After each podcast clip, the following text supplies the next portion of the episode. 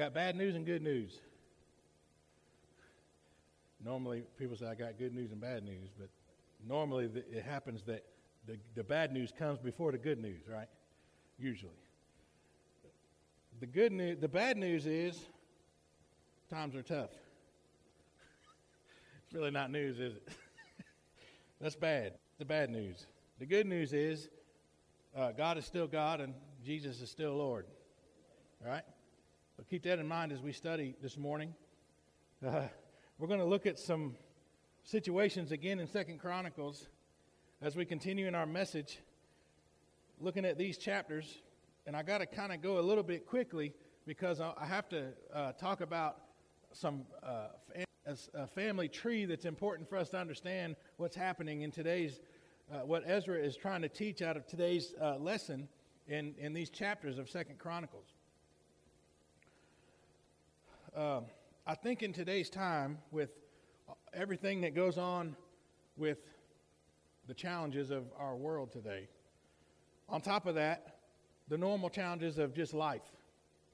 Life was hard to start with, wasn't it?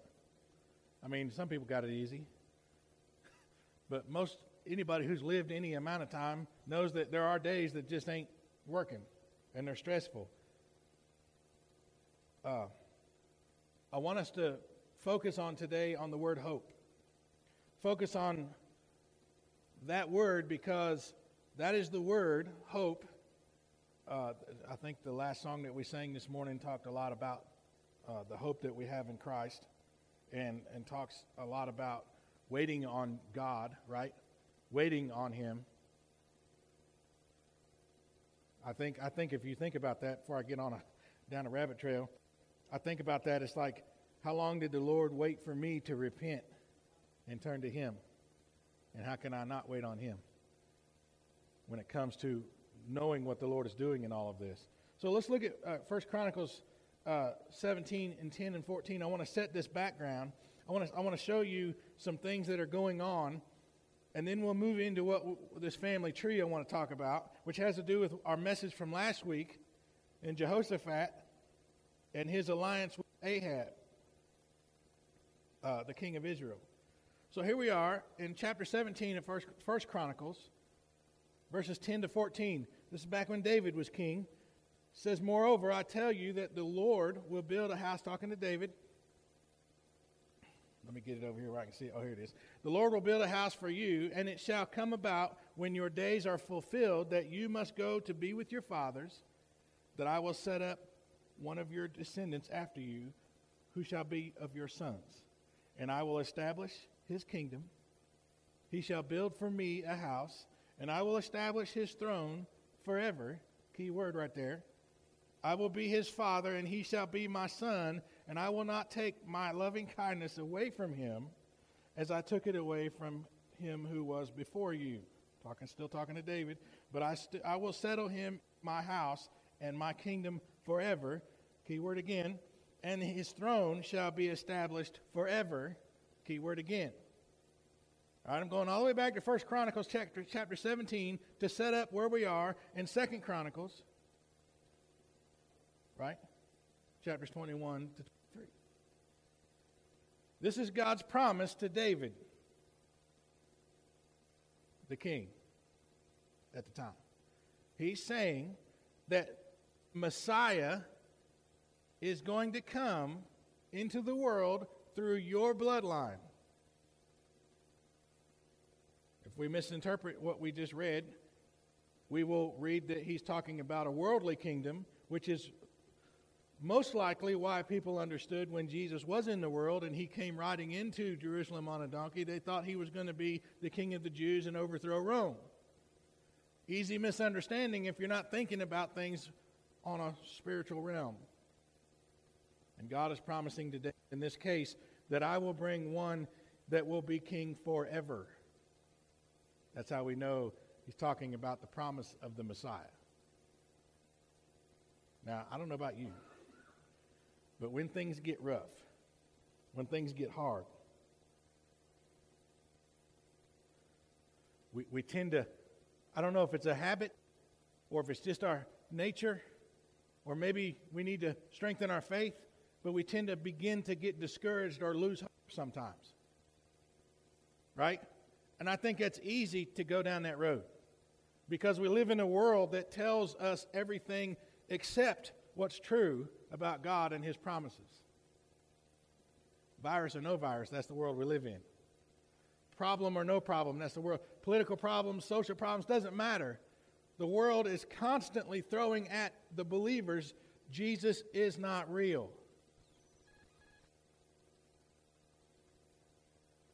And I don't know about you, but I've been taught years in school and in the hard knocks of life that if you get told something enough, you'll start to believe it. Over and over again, they just keep telling you something, you'll just start to believe it. You'll start accepting it. Well, maybe it's true, maybe it's not. Next thing you know, you're telling other people what's not true. and you fall into this trap. You've lost hope. You've given in. You've surrendered to what the enemy wants us to surrender to. Mark your Bibles here at Second Chronicles chapter 21. I want to talk about Satan right now. I don't want to talk about Satan, but I have to.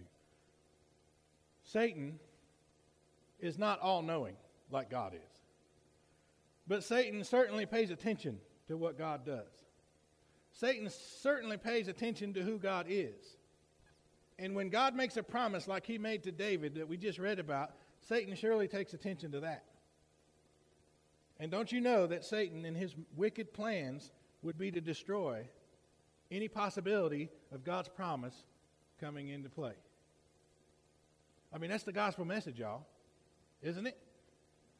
I mean, God said everything is broken. I'm going to fix it. I'm going to send the Messiah. There's another example of that same promise, and Satan is surely doing everything possible to get that plan disrupted. And he, does, he tries it over and over and over and over again. So he, he knows that in the bloodline of David is going to come the Messiah. So what does he need to do? He needs to eliminate the bloodline of David to foil the plans of God. I want you to picture this while I'm talking about all this. And I'm going to start putting it in high gear because I got to get through this family tree. And it's going to be hard because the names are hard to pronounce. Think, think about this big uh, cast iron kettle over a fire right here. And here comes, here's Satan and all his wickedness. He's just, all his schemes, and he's just over here just stirring that thing up and getting it, getting it all nice and cooked. When I'm cooking chili, it, it takes all day. When I cook my chili, and it's good chili, it takes all day, and I'm, I'm adding to it, and I'm tasting, I'm just getting it simmered just right, and it's got, the flavor's got to come out. I work hard on it. That's what Satan does with his schemes and his plans. So every time, as we're reading and as we're talking about, just imagine Satan just over here cooking up a plan to disrupt what God's trying to do. And as you're living your life as the Christian in this world, turning your faith over to Christ, wondering what God is doing in this time of hardship, just imagine Satan's over here doing this right here in your life. I'm going to fix them. I'm going to get them all distracted and discouraged.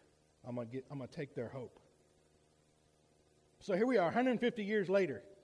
Remember last week, Jehoshaphat, king of Judah, decided he wanted to make an alliance with Ahab, the king of Israel, who was not with God. Jehoshaphat was supposed to be with God, but he, he, he kind of loved God, but he kind of compromised and made an alliance with somebody who's not following God. When that happens, when kings form alliances, they usually, there's some kind of marriage that happens. They tr- somebody gives up a daughter and somebody gives up a son and marriage happens. Well, here's what here's the way it went. Y'all ready?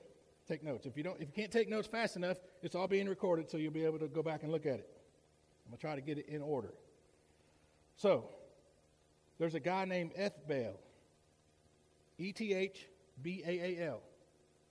E T H means with. Baal means what? Baal, not God some other god, Satan. So this guy's name is Ethbaal. All right? And this is all in these chapters. All right? Chapter 21, 22, 23. He says, He's the king of Syene, which is north of Israel, King Ahab's nation, King Ahab's kingdom. And he wants to make an alliance with him, so he gets married to his daughter. with Satan's daughter, with Baal's daughter, Ethbaal. His daughter's name is Jezebel. Y'all remember that name? You've heard that name before? She is not a pleasant person. She was not with God. She came from a, a community, a family that worships Baal. That's Ahab. We expect that from him because he's not with God either. Supposed to be, but not. Then they have a daughter named, here's how I say it, Athaliah. Right? Or you can say Athaliah, but I think it's Athaliah. Now, you're going to get this later, but some, you might call her Atha for short. But later you might find out you might want to call her Eliah. Just think about it. Some, a couple of people got that. All right, you'll get it later. It, it's an on the way homer. Je, uh, Je, okay, Jehoshaphat's son, whose name is Je, Jehoram, married this Athaliah, who's a, who's a Baal worshiper. Her mama's a Baal worshiper. Her mama's mama's a Baal worshiper. Her whole family's are Baal worshippers. Not with God. And here comes Jehoshaphat's son, Jehoshaphat, who's supposed to be with God. Remember last week? He's supposed to be with God. His son, he marries him to Athaliah. And he does that. Remember last week when they made an alliance with Ahab? That was the agreement. That was part of the alliance. So now you got Jezebel and Athaliah, Baal worshiper ladies, married into people who are supposed to be God's people. Satan, he's over here doing this right here. He's just stirring the pot. He's introducing his wickedness into the hearts of God's people. Subtly. That's the way he functions. That's the way he does his plans. That's the way he interferes or tries to interfere. He's brewing up a pot of wickedness.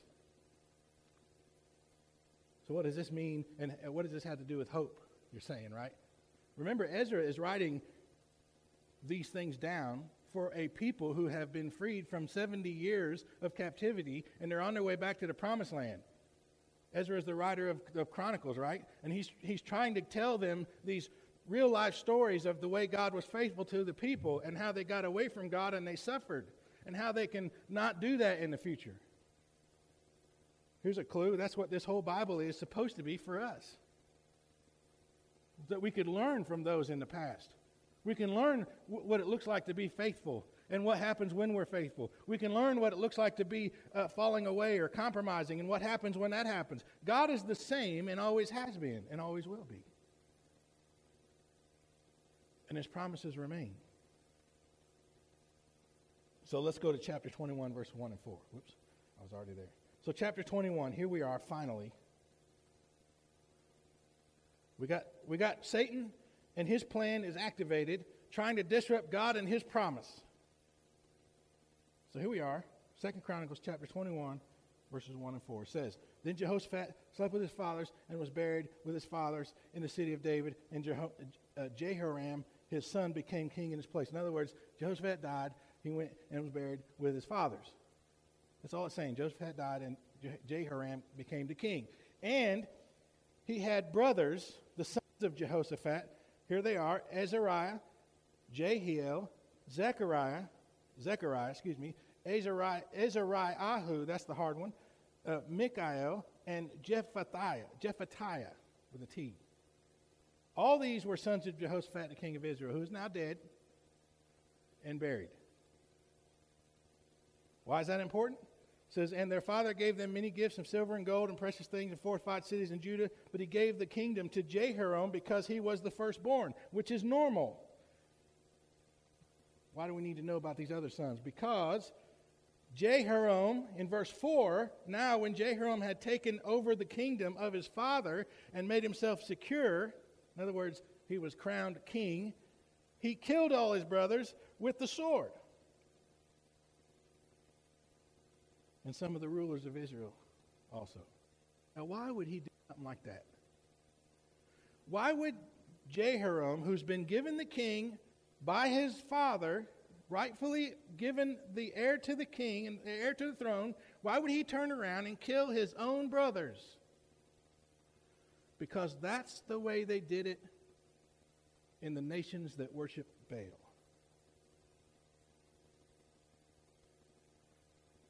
Where his wife and her family came from. That was their custom because they didn't want any challengers to the throne. This is not the way of God. And here we are. Satan's over here just stirring the pot. He just keeps right on sowing wickedness in the hearts of God's people.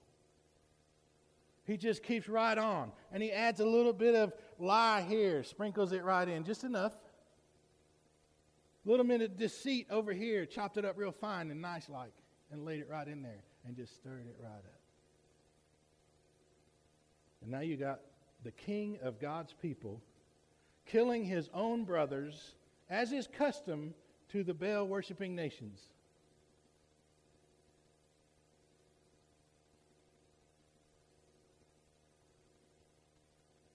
Let's look at verse 6 real quick.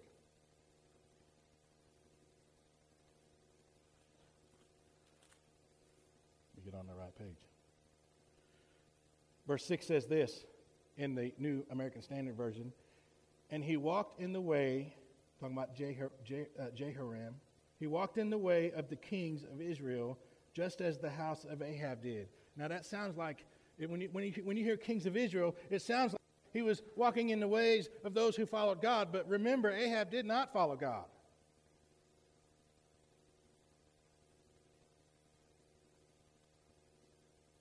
He said, and he did evil in the sight of the Lord.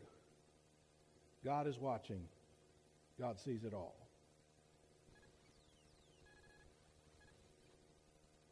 Verse 7 says, Yet the Lord was not willing to destroy the house of David because of the covenant. What covenant? The covenant we just read in First Chronicles. The promise of the Messiah. This is important for us to see. And since he had promised to give a lamp to him and his sons forever, key word forever. Notice I keep saying key word forever, right? This is like a lot of years ago, y'all. But that word forever still stands today. God has not stopped being God. Jesus is still Lord. God's promise lasts forever to those who love Him. What's the promise? Genesis chapter 3. Man has sinned, everything is wrong, God will fix it. We know because we live on this side of the cross that God fixed it by sending Jesus to the cross so that we could have reconciliation with Him, perfection in Christ, and have eternal life with God. Isn't that great? So here's the question Why would God allow wicked or evil people to be ruled by ungodly people. It's not really the way it's written up there, but that's the same question. Why would God allow wicked or evil people to rule over godly people? Is that not the question that we're asking ourselves today? Why is God allowing people who do not love Him, do not serve Him, in fact are against Him, to get away with what they get away with?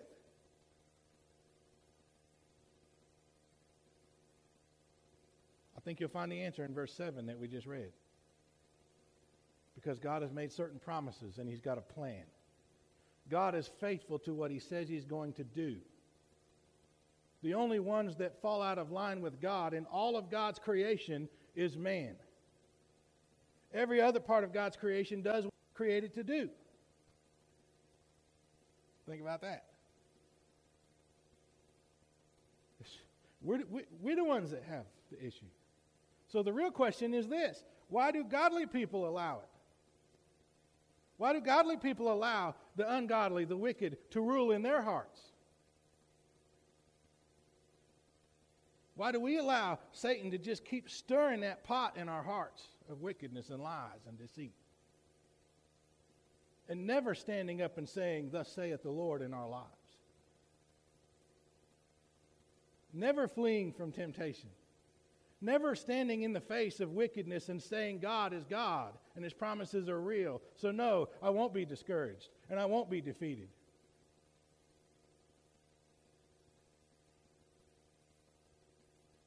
Today's no different than any other day. Today's no different than any day that we can read about in Second Chronicles, First Kings, Genesis, Romans, or Revelation for that matter. The only thing different is what we know in our lives today.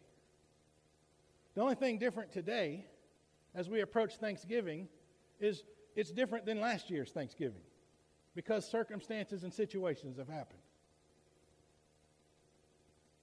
We got people who don't know the Lord and don't love the Lord and don't care about the Lord, in fact, hate Jesus, are trying to tell me and you, the believer, how we can interact with Him or not.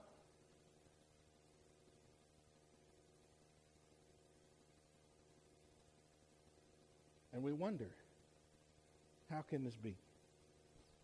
And it's all because we allow Satan to stir his pot.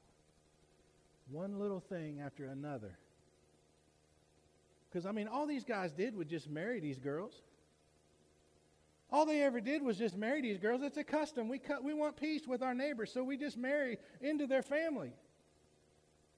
It'll be okay. But it's not okay because you're, you're intimately involved with the enemy now. But, but, preacher, God says love everybody.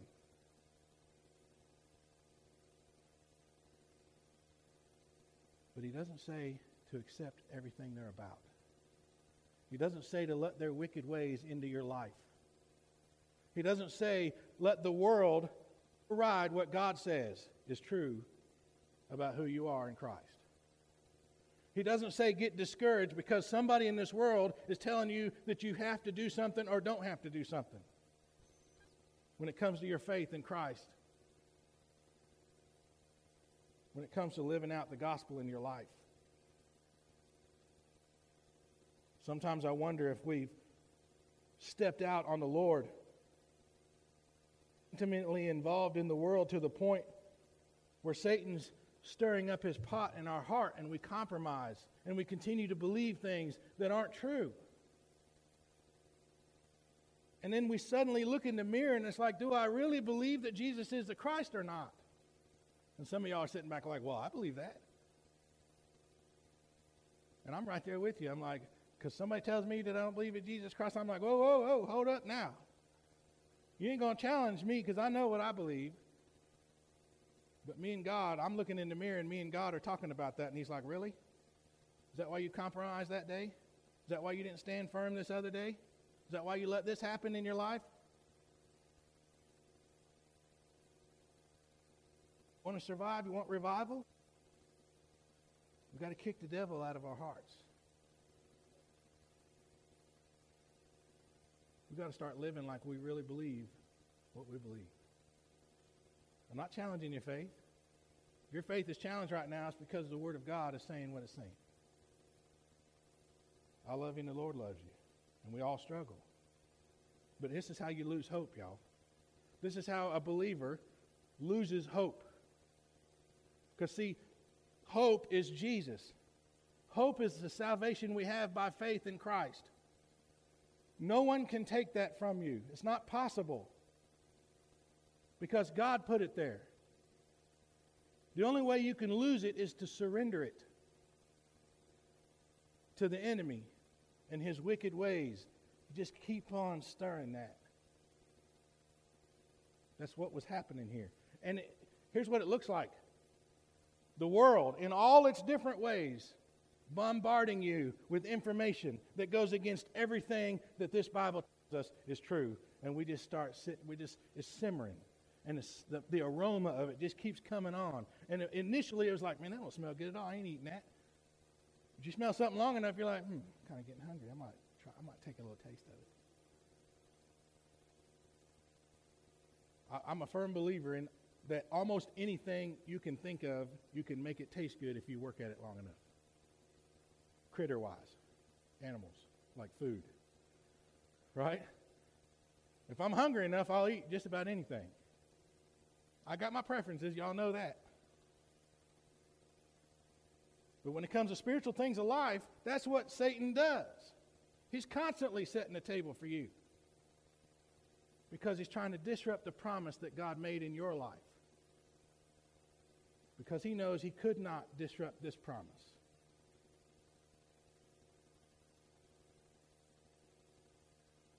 And he knows he's defeated.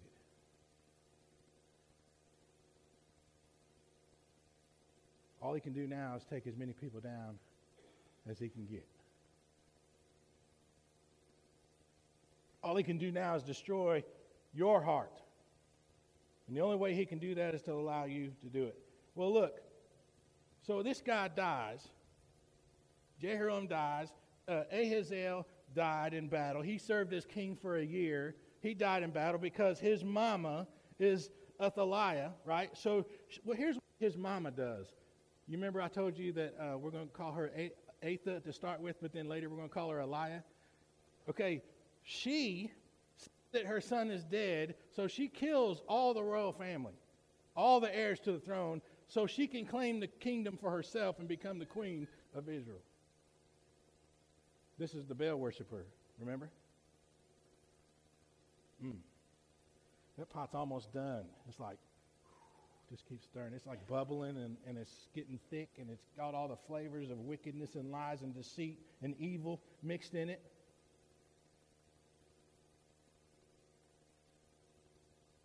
What she didn't know, and I'm going to speed up to the end, what she didn't know was somebody in the family was smart enough to save the youngest child who was the true heir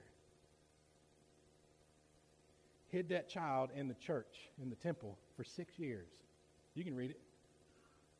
All the way to 23, 21, 22, 23. You can read it. Hid the kid in the temple, because who's not going to look for the kid in the temple? Satan is not going to look for the kid in the temple of God. Perfect place to hide him. Seven years go by. Seven years, and all these people, seven years of this wicked, wicked, Baal worshiping lady ruling over God's people. And they're so discouraged and distraught, and they're becoming hateful even towards one another, and all hope is gone in their eyes because the promise of the Messiah is no more. That's in their minds, that's where they are. They lost hope because they forgot about God and his faithfulness, because they couldn't see past the steam and the fog of Satan's porridge of wickedness that he's over here stirring in their life.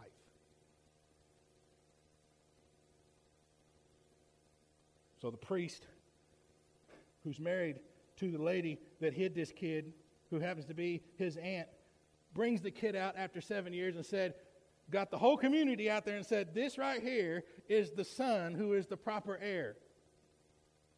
And looks at this wicked woman who is the agent of Satan and says, Nah, nah, boo boo. right? Y'all be praising God right now. This is the gospel, y'all.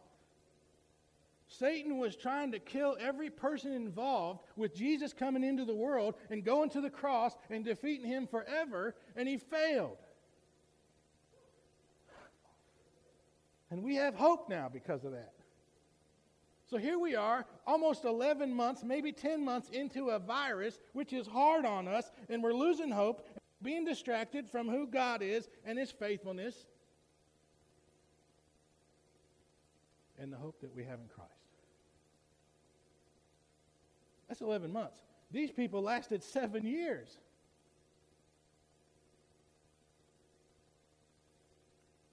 I'm going to make it short.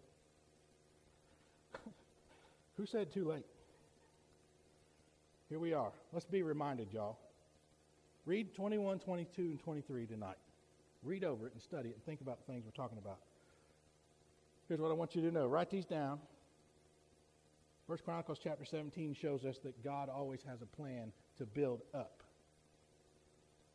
God always has a plan to build up. God's plans are perfect and they will always, always be fulfilled. Just when you get discouraged or losing hope, know that God is working on things. God is building up the church. God is doing something way bigger than what we can imagine, like saving lives from the pit of hell in their sin. Number two, Satan always has plans to tear down. You feel torn down? You feel discouraged? Like the world is against us? You feel like the world is going down the drain quickly? You're getting a glimpse of Satan stirring that pot. just stirring it up. Because he can't win. He knows he can't win. He's just stirring it up, trying to get as many people to walk away from God as he can, to surrender their hope that they have in Christ as he can. He's trying to get as many people who aren't saved to believe that this hope that we have in Christ is not real and never accept it. That's his plan.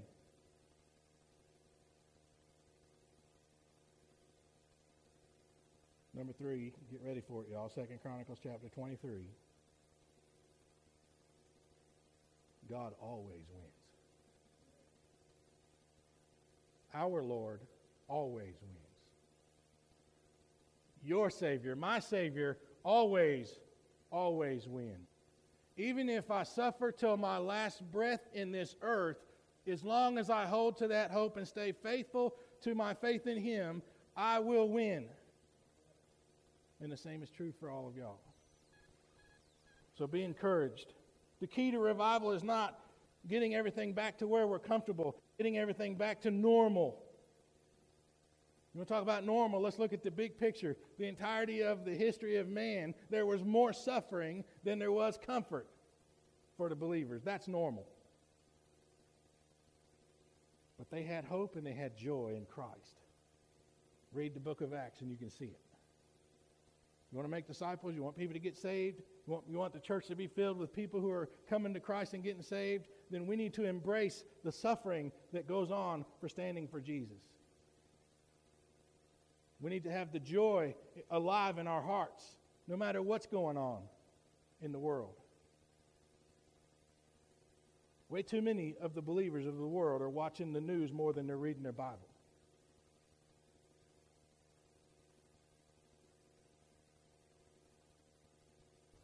The key to revival is living your life like what you believe about Christ is really true.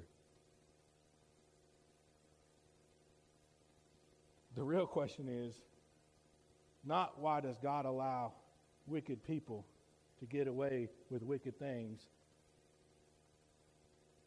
in the lives of believers. The real question is why do believers allow those wicked things to overtake their lives? I tried as hard as I could to get all that down to, a, to an appropriate time for y'all. But I'm going to let you know this. In my short time in this earth, the mist that's my life, I've never experienced a more pressing time to dig in to my faith than right now. I've never experienced a, a, a harder situation, a, a more intense spiritual attack in my life and the life of the church, the body of Christ, than I've experienced right now. That doesn't mean it's never happened. I'm just not old enough to have been experiencing it. Some of y'all have been through some things outside of what goes on in this world, in your families and in your personal life, that challenge you spiritually.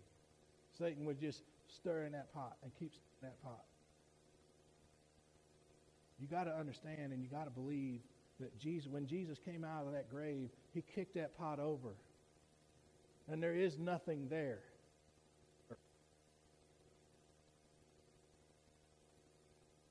More as time goes by, I sit back and I'm realizing that there is nothing in this world that can be trusted but God. I love him, the Lord loves you you don't know the Lord and you can totally surrender to Him. Totally believe that He is the Christ. Totally believe He is the fulfillment of God's promise to me and you about our problem of sin, our rebelliousness against His holiness. If you don't believe that, let's talk about it. Come see me and we'll go talk about it. We'll pray about it.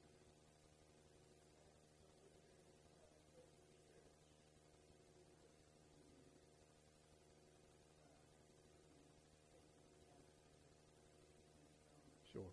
The leadership, for sure. So, so, so the question, the question is for, for those of you who are at home, is how do, how do we pray for the leaders of the church? Because Satan seems to be coming after the leadership, which is true. Uh, how do we pray for the leaders? And I appreciate your question, and I appreciate your desire to do so. Uh, we pray against Satan and his lies. We pray to strengthen the leaders with God's strength and pray that we would continue to be faithful. That's all. That's all. Because our elders need it. Our, the, the people that are leading other ministries in this church need it. Anytime we're working for the Lord, Satan's just going to keep stirring that pot. Anytime, every time. And when you find yourself falling into this discouragement, it's because you're smelling the aroma of the wickedness and the lies of Satan, and it's overwhelming. I'm going to, we're going to sing a song. If you don't know the Lord, if you don't know about this hope, like you have this hope, tell me. If you're online and you're feeling like you need to understand this, get with me online on the Facebook page, call the church, call me, do something to get over here so we can talk about it. I love you and the Lord loves you. Let's sing together. You ready?